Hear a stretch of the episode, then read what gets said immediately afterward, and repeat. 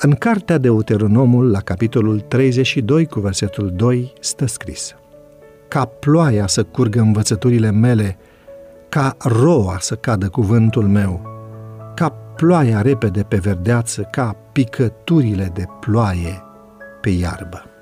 Copiilor săi de astăzi, Domnul le spune, fiți tari și lucrați, căci eu sunt cu voi.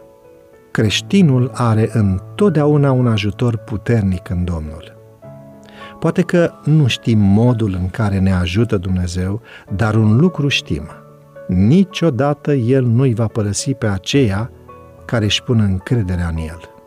Dacă ar ști de câte ori Domnul le rânduiește calea pentru ca planurile vrăjmașului să nu se împlinească cu privire la ei, creștinii nu s-ar mai potigni plângându-se.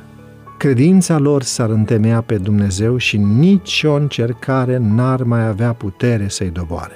Ei ar recunoaște că Domnul este înțelepciunea și reușita lor și El ar face să se împlinească planul său cu ei.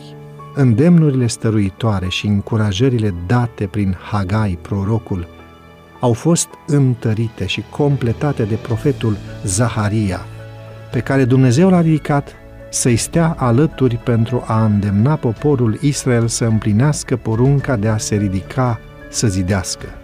Primul mesaj al lui Zaharia a conținut asigurarea că niciodată cuvântul lui Dumnezeu nu dă greș și o promisiune de binecuvântare pentru toți aceia care se vor prinde de cuvântul sigur al prorociei.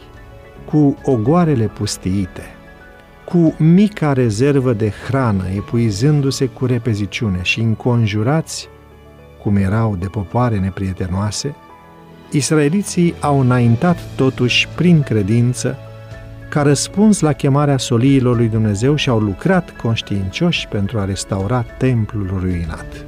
Era o lucrare care cerea o încredere neabătută în Dumnezeu. În timp ce poporul se străduia să-și facă partea și căuta o reînnoire a Harului lui Dumnezeu în inimă și în viață, mesaj după mesaj era transmis prin Hagai și prin Zaharia, profeții Domnului, cu asigurarea că această credință avea să fie răsplătită în mod îmbelșugat și nu avea să rămână neîmplinit cuvântul lui Dumnezeu cu privire la gloria viitoare a templului, ale cărei ziduri le înălțau.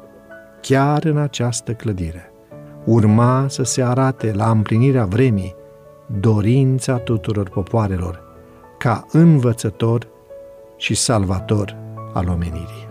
Astfel, clăditorii nu au fost lăsați să se lupte singuri, cu ei erau prorocii lui Dumnezeu care ajutau și însuși Domnul oștirilor spusese, fiți tari și lucrați, căci eu sunt cu voi. Thank you.